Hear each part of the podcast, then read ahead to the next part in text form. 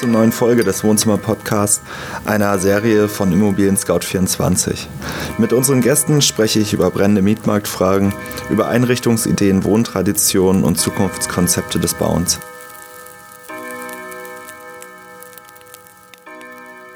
Wie erhöhe ich die Chancen, eine Wohnung zu ergattern? Was sind absolute No-Gos im Gespräch mit dem Vermieter?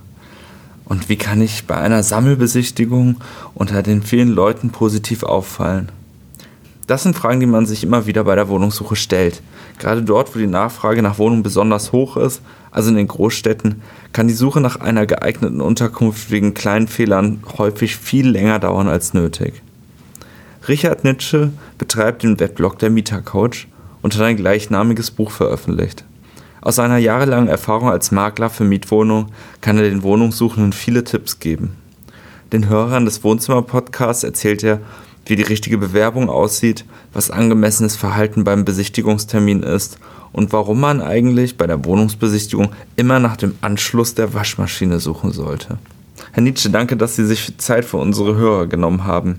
Einige von Ihnen sind ja auch gerade auf der Suche nach einer neuen Wohnung. Das ist eine recht anstrengende Sache Sie haben ja Ihre erste Mietwohnung in New York City gehabt. Die Stadt ist ja auch kein einfaches Pflaster für die Wohnungssuche. Ja, also es ist besonders deswegen nicht so ganz einfach gewesen, weil ich damals, das war ja, ich war ja sozusagen auf Suche, bevor ich nach New York gekommen bin und da war ich ja auch der Sprache nicht so mächtig. Das ist vielleicht äh, ein Problem, was der eine oder andere auch kennt und deswegen musste ich mich da, äh, sage ich mal, auch ein bisschen durchschlagen bin damals auch ins, übers Internet gegangen. Craigslist hieß der, ähm, hieß die, die Plattform, äh, über die ich dann meine Wohnung gefunden habe und ähm, habe dann, ja, auch einige E-Mails geschrieben und da musste ich auch so den einen oder anderen Kompromiss machen, aber letztlich bin ich auch durchgekommen und habe dann auch gut was gefunden. Ja. Ähm, ich musste natürlich, ich musste im Vorfeld musste ich ein bisschen auswählen und ein bisschen gucken, weil sie natürlich äh, teilweise Mietpreise haben, äh, äh, wo, es fast den Boden ausschlägt sozusagen, ja. Und äh, ich habe dann natürlich geguckt, okay, was brauche ich unbedingt, was muss ich unbedingt haben. Und ähm, die günstigen Angebote, die hatten dann hatten dann einen Haken oder ich kam auch nicht zum Zug, ja. Und deswegen habe ich dann irgendwann gesagt, okay, ich ähm, ich nehme, sage ich mal, das bessere Apartment in der schlechteren Lage, war dann von Tür zu Tür etwas länger unterwegs. Ich habe in Spanish Harlem gewohnt, auf der Ostseite, auf der, in der 103. Straße.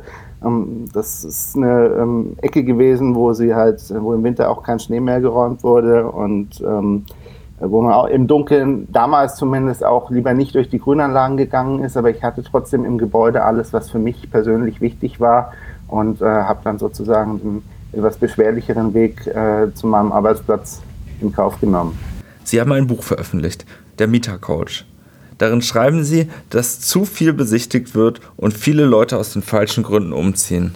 Es klingt vielleicht ein wenig banal, aber können Sie für unsere Hörer nochmal erklären, wann ein Umzug Sinn macht und wann nicht? Ja, also ähm, wie gesagt, im Prinzip muss das ja jeder für sich selber wissen, okay, wann, ähm, wann passt und wann nicht. Was mir natürlich auffällt, ist, dass die Interessenten in Wohnungsbesichtigungen ähm, häufig erstens noch gar nicht wissen, was sie suchen. Ja, das heißt, also es wird mehr oder weniger so ein bisschen wahllos durch die Gegend besichtigt.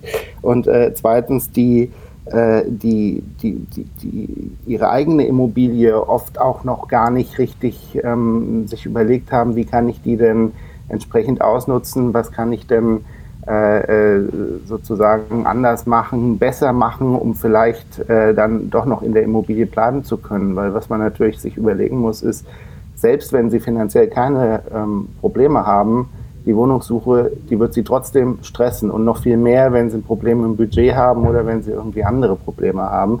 Und das ist vielen Interessenten, die in Besichtigungen stehen, oft nicht ganz bewusst. Und äh, das, äh, das fällt halt einfach auf. Ja? Und deswegen sage ich halt grundsätzlich, also äh, nur auszuziehen, wenn Sie ähm, ein Problem mit Ihrem Nachbarn haben oder wenn es Ihnen zu laut ist, da kann man ja vielleicht mal überlegen, ob man ein Zimmer dreht zum Beispiel, ob man sagt, okay, ähm, wo ich früher gearbeitet habe, das nehme ich jetzt als Schlafzimmer und dann habe ich vielleicht etwas weniger Lärmbelastung oder ähm, äh, sich einfach zu überlegen, was kann ich noch aus der Immobilie machen. Ja, es gibt natürlich Gründe, die ähm, da kommen sie nicht um Umzug rum. Ja, also zum Beispiel, wenn sie in Berlin gewohnt haben und in München jetzt arbeiten, dann müssen sie zwangsläufig umziehen, sage ich mal. Ja. Gar nicht so klar ist es zum Beispiel, je nachdem, wie viel sie auch verdienen und wie sie es machen können, wenn sie in Köln äh, gewohnt haben und jetzt in Frankfurt arbeiten, weil da sind sie mit dem ICE nicht mal einer Stunde runtergefahren. Und da ist natürlich die mhm. Frage, okay, ähm, zwei Stunden hin und zurück, vielleicht kann ich das noch sinnvoll nutzen. Ja? Ähm, in einem kleineren Beispiel, ähm, vielleicht lohnt es sich halt auch einfach, äh, zur Arbeit zu pendeln, statt umzuziehen oder äh, zur neuen Bekanntschaft zu pendeln. Wann können sogenannte weiche Gründe Sinn machen? Also Aussagen wie zum Beispiel, mir gefällt die Gegend nicht mehr oder ich wohne schon zu lange in dieser Wohnung. Naja, ich, also ich habe immer, immer Verständnis dafür, wenn die Leute umziehen, aber letztlich aus meiner Sicht sinnvoll umzuziehen, ist es in dem Moment, wenn ihre, äh, ihre Lebensqualität dauerhaft und massiv so beeinträchtigt ist, dass sie sozusagen, dass ihre Schmerzen ähm, dort zu bleiben größer sind als die Schmerzen der Wohnungssuche in Kauf zu nehmen. Und wenn sie das für sich bejahen, dann macht im Prinzip jeder Grund Sinn zum Umzug. Vermieter wünschen sich Langfristigkeit. Wie kann man das als Wohnungsbewerber plausibel vermitteln? Also das ist nicht so ganz richtig. Ähm, es teilt sich sogar so ein bisschen. Das heißt also, die einen äh, Vermieter suchen zum Beispiel gar nicht so Langfristigkeit, sondern da ist es eine Frage der Hauspolitik. Die Vermieter suchen zum Beispiel eher, dass die Wohnung in regelmäßigen Abständen, zwei bis drei Jahre zum Beispiel, äh, dreht. Das hängt zum Beispiel davon ab, ähm, was der Mieter, äh, was der Vermieter irgendwann mal mit der Immobilie vorhat und ähm, ob er vielleicht ein Interesse hat, dass sie in zwei bis drei Jahren wieder leer steht. Ja. Ähm, dann gibt es natürlich die Vermieter, die suchen oft private Vermieter, die wollen tatsächlich äh, den Klotz vom Bein haben und wollen jemanden haben, der dann da ähm, möglichst, möglichst lange drin wohnt. Letztlich wissen sie es nicht. Ähm, vielleicht kriegen sie es raus, gerade wenn die Vermieter nicht über Makler besichtigen, sondern selbst in der Wohnungsbesichtigung stehen, ähm, wenn sie den so ein bisschen ins Smalltalk verwickeln und gucken, ähm, ja, was, was erwartet er denn von ihnen? Oder vielleicht fragt er sie auch, na, wie lange wollen sie denn bleiben oder so. Ja. Sie schreiben in Ihrem Buch, dass das Telefonat immer noch ein guter Weg ist, um die Chancen bei der Wohnungsbewerbung zu verbessern. Das Gespräch geht schneller, als Nachrichten hin und her zu schicken. Außerdem erhält der Makler bzw. Vermieter durch die Stimme und Sprechweise viele Informationen über den Bewerber. Also besser immer anrufen statt zu schreiben? Hm, erstmal müssen Sie gucken, wenn Sie das Exposé sehen, ist da überhaupt eine Telefonnummer hinterlegt und was gibt Ihnen der Anbieter mit? Will der, dass Sie anrufen eher oder will der eher, dass Sie eine E-Mail schreiben? In manchen Angeboten steht ganz klar drin, bitte fragen Sie nur über zum Beispiel Immobilien Scout 24 an. In anderen Angeboten ist es offen gehalten. Und ähm, wenn es offen gehalten ist, müssen Sie sich überlegen, ob es für Sie persönlich wirklich das Sinnvollste ist, zu telefonieren. Ich komme da gerade mal auf mein Eingangsbeispiel zurück. Ähm, in, äh, auf dem äh, US-amerikanischen Mietmarkt wäre das für mich natürlich äh, absolut das nicht sinnvollste gewesen zu telefonieren, weil ich der Sprache nicht mächtig war. Und wenn ich, sage ich mal, einen schnellen Amerikaner auf der anderen Seite der Leitung gehabt hätte, ähm, dann hätte ich mich gar nicht richtig artikulieren können und der, der Amerikaner hätte vielleicht gar nicht gewusst, was ich will. Ja? Und ähm, so müssen Sie es auch überlegen, okay, sind Sie, sind Sie gut in der Sprache, sind Sie, sind Sie gut mit dem Telefon?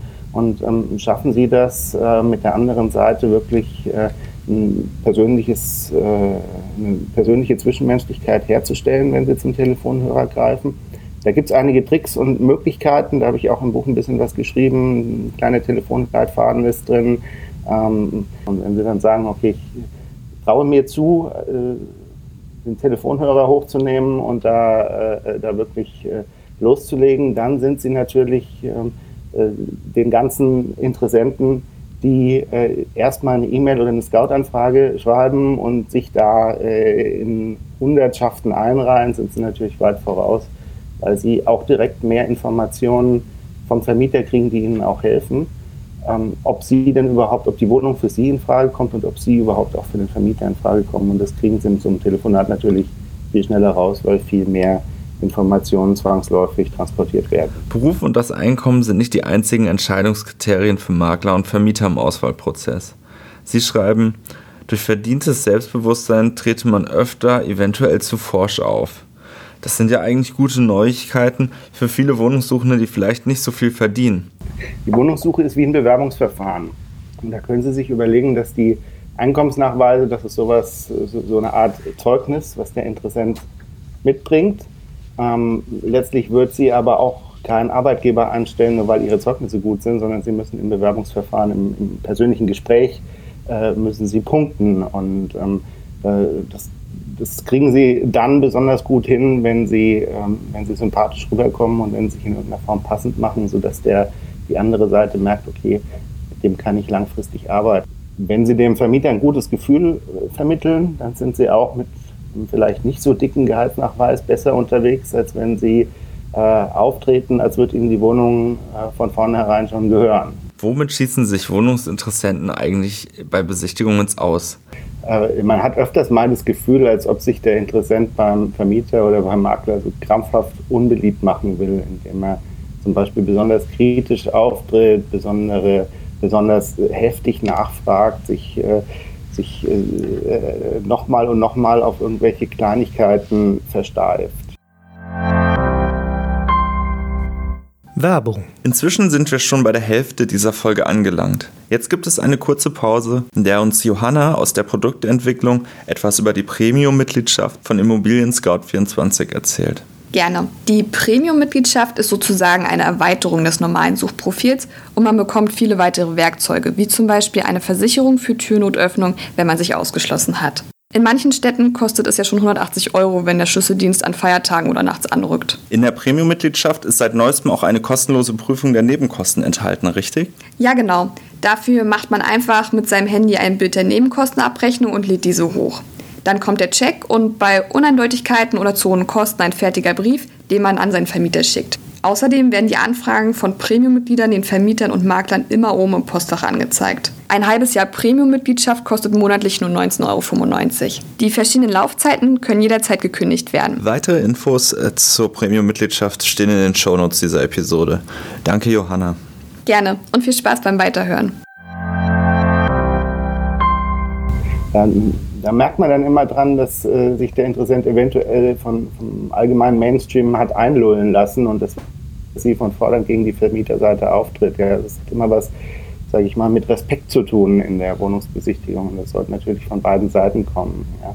Und auch ähm, so eine Sache ist, äh, äh dass die ähm, also Interessenten dazu neigen, ähm, nicht direkt zu sagen, ja, ich will die Wohnung haben. Ja, das ist, das ist eigentlich auch ein Fehler, weil ähm, wenn sie sich sozusagen rar machen und sich nochmal Bedenkzeit äh, ausbitten, ähm, dann kommt es beim Anbieter oft an, ähm, ja, der wird wahrscheinlich noch drei, vier, fünf andere Besichtigungen machen und die Wahrscheinlichkeit, dass er dann auf mich zurückkommt, ist relativ klein. Also gehe ich dann doch wieder äh, zu dem, wo ich, äh, wo die Wahrscheinlichkeit am größten ist, dass er auch tatsächlich äh, auf mein Vertragsangebot eingeht. Laut einer Immo-Scout24-Umfrage verwalten über 60 Prozent der Vermieter ihre Immobilie selbst, sind also private Vermieter. Die haben ganz besondere Ängste bzw. auch oft keinen finanziellen Spielraum für Mietausfälle. Die wünschen sich einfach nur Sicherheit. Wie kann man als äh, Wohnungsbewerber diese Sicherheit vermitteln? Ja, also was Sie sich natürlich überlegen müssen, genau wie Sie es gesagt haben, das ist ein wesentlicher, wenn nicht der wesentliche Baustein, auf dem der Eigentümer seine finanzielle Zukunft aufbaut. Ja? Und da will er natürlich äh, so wenig Risiko eingehen wie möglich, noch dazu, weil es ein Riesenklumpenrisiko ist. Ja? Da kann man, sage ich mal, behutsam darauf eingehen, indem man, indem man dem Eigentümer die, möglich, die, die, das Gefühl gibt, dass man die Immobilie auch wertschätzt. Also zum Beispiel, was sollten Sie nicht tun? Sie sollten nicht die Fenstergriffe aufreißen, Sie sollten nicht die Toilettendeckel schlagen. Wir sollten einfach mit einem, mit einem gewissen Feingefühl daran gehen, mit Stöckelschuhen über das neu geschliffene Parkett rennen. Ja, das sind alles, äh, sind alles Dinge, die können Sie natürlich im Mietverhältnis grundsätzlich machen. Das kann Ihnen keiner verbieten. Aber in der Besichtigung äh, kommt das halt nicht so gut an, weil der Eigentümer natürlich immer sieht, oh Gott, wie wird das Objekt dann nach zwei, drei, vier Jahren wohl aussehen, wenn äh, der Interessent äh, dort gewohnt hat. Ja, und deswegen ist immer in der Wohnungsbesichtigung gilt eigentlich immer die Devise, äh, in dem ganzen Bewerbungsprozess zeigen, nicht sagen. Ja, also Sie erreichen mhm. den Vermieter nicht, wenn Sie ihm sagen, also ich, ich kann das Geld aufbringen, das ist alles für mich kein Problem und ich bin ein ordentlicher Mieter, sondern das ist genauso wie Sie als Anwalt, wenn Sie der Jury sagen, mein Mandant ist nicht schuldig, ähm, dann glaubt ihr Ihnen nicht. Ja, aber wenn Sie sozusagen die entsprechenden Argumente darlegen äh, und, und sie, verstehen lassen, äh, dass, äh, dass sie äh, auf dass sie die Miete bezahlen werden und dass sie ein umgänglicher Mieter sind und dass sie auf den Vermieter auch eingehen werden und dass man mit ihnen einfach arbeiten kann, ähm, dann reicht das schon. Groß ist die Angst vor Mietnomaden. Dabei sind die Angaben sehr unterschiedlich. Eine Studie der Universität Bielefeld aus dem Jahr 2010 ermittelte knapp 500 tatsächlich belegbare Fälle. Was beobachten Sie bei den Vermietern? Steigt da die Angst? Werden Sie noch genauer in der Auswahl der geeigneten Mieter? Ähm, die Angst ist da, besonders weil es halt wirklich und wahrhaftig richtig teuer wird, wenn Sie so einen Mieter in ihrer Wohnung haben. Also sie müssen mit sechs bis zwölf Monaten Mietausfall rechnen, sie müssen mit Anwaltskosten rechnen, sie müssen mit einer Komplettrenovierung rechnen, da kommen dann mal 15.000 bis 20.000 Euro zusammen, das reißt ihnen ein riesen, ein riesen äh, äh, Finanzloch äh, ins, äh, in ihre Geldbörse. Ja. Und deswegen, weil die Angst vor diesem, vor diesem Mietausfall und vor den Mietnomaden steigt, weil auch das, das, das Mietrecht immer äh, Miet immer besser für den Mieter wird. Äh, deswegen geht der Eigentümer immer weniger Risiko ein. Und das trifft dann insbesondere die Mieter, die es am dringendsten bräuchten. Das sind zum Beispiel kleine Selbstständige, die vielleicht ihre, ähm, ihre Zahlungshistorie noch nicht richtig belegen können, äh, die noch keine äh, Einkommensteuerbescheide haben, sodass sie nachweisen können, dass, es, dass sie wirklich äh, hier äh, profitabel arbeiten. Das sind sind äh, Mieter mit kleinem Einkommen. Das heißt, also normalerweise sagt man ja, 30 Prozent des Nettohaushaltseinkommens dürfen, äh, äh, dürfen äh, äh, dafür die Miete ausgegeben werden. Manche Mieter, äh, Vermieter sagen, okay, nee, ähm, lieber 20 Prozent, ja, gehen wir auf Nummer sicher. Ja, und dann erwischt es mhm. die, was man immer hat, die alleinerziehende Mutter mit zwei bis drei Kindern, ja, die könnte sich die Wohnung vielleicht leisten, kommt aber nicht zum Zug, weil der Eigentümer eben sagt, das ist mir dann hier doch zu unsicher. Eine letzte Frage habe ich noch. Sie schreiben in Ihrem Buch, dass bei den Besichtigungen oft vergessen wird, nachzufragen, wo eigentlich der Anschluss der Waschmaschine ist. Warum ist das so wichtig? Äh, weil die Überraschung dann groß ist, wenn die Wohnzimmerschrankwand plötzlich beim Schleudergang anfängt zu wandern? Ja gut, der eine oder andere wäre vielleicht froh, wenn die Schrankwand wandern würde, wenn ihm auffällt, dass die Wohnung überhaupt gar keinen Waschmaschinenanschluss hat, sondern dass unten im Keller ein Waschautomat fürs ganze Haus steht. Ja, also deswegen, das wäre wär dann sozusagen der Extremfall davon. Es gibt andere Dinge, das sind so, das sind so Kniffe in, dem, in den Verträgen zum Beispiel. Ich sollte immer gucken, wie ist denn die Treppenhausreinigung geregelt? Gibt es da, äh, gibt's da einen, äh, einen Reinigungsdienst und dann müssen die Mieter das selber machen? Gibt es eine Kehrwoche? Wer stellt den Müll raus? Ja, was ist mit den Betriebskosten? Wie sind die Verteilerschlüssel geregelt? Was ist mit den Energiekosten? Ähm, Gibt es einen Energiepass und so weiter? Ja. Ähm, Kündigungsverzicht ist auch immer ein Thema, ähm, der kommt. Äh, wer es noch nicht weiß, sollte sich damit äh, auf jeden Fall befassen. Wenn Kündigungsverzicht vereinbart wird, dann kommen Sie nicht so ohne weiteres äh, für, sag ich mal, zwei oder drei Jahre aus dem Vertrag raus als Mieter. Das war die fünfte Episode des Wohnzimmer-Podcast. Sollten Sie Fragen haben, schreiben Sie uns gerne eine E-Mail an podcast.scout24.com. Hinterlassen Sie auch gerne ein Feedback in den Kommentarspalten. Mein Name ist Arne Hartwig und Sie hören im kommenden Monat wieder von mir.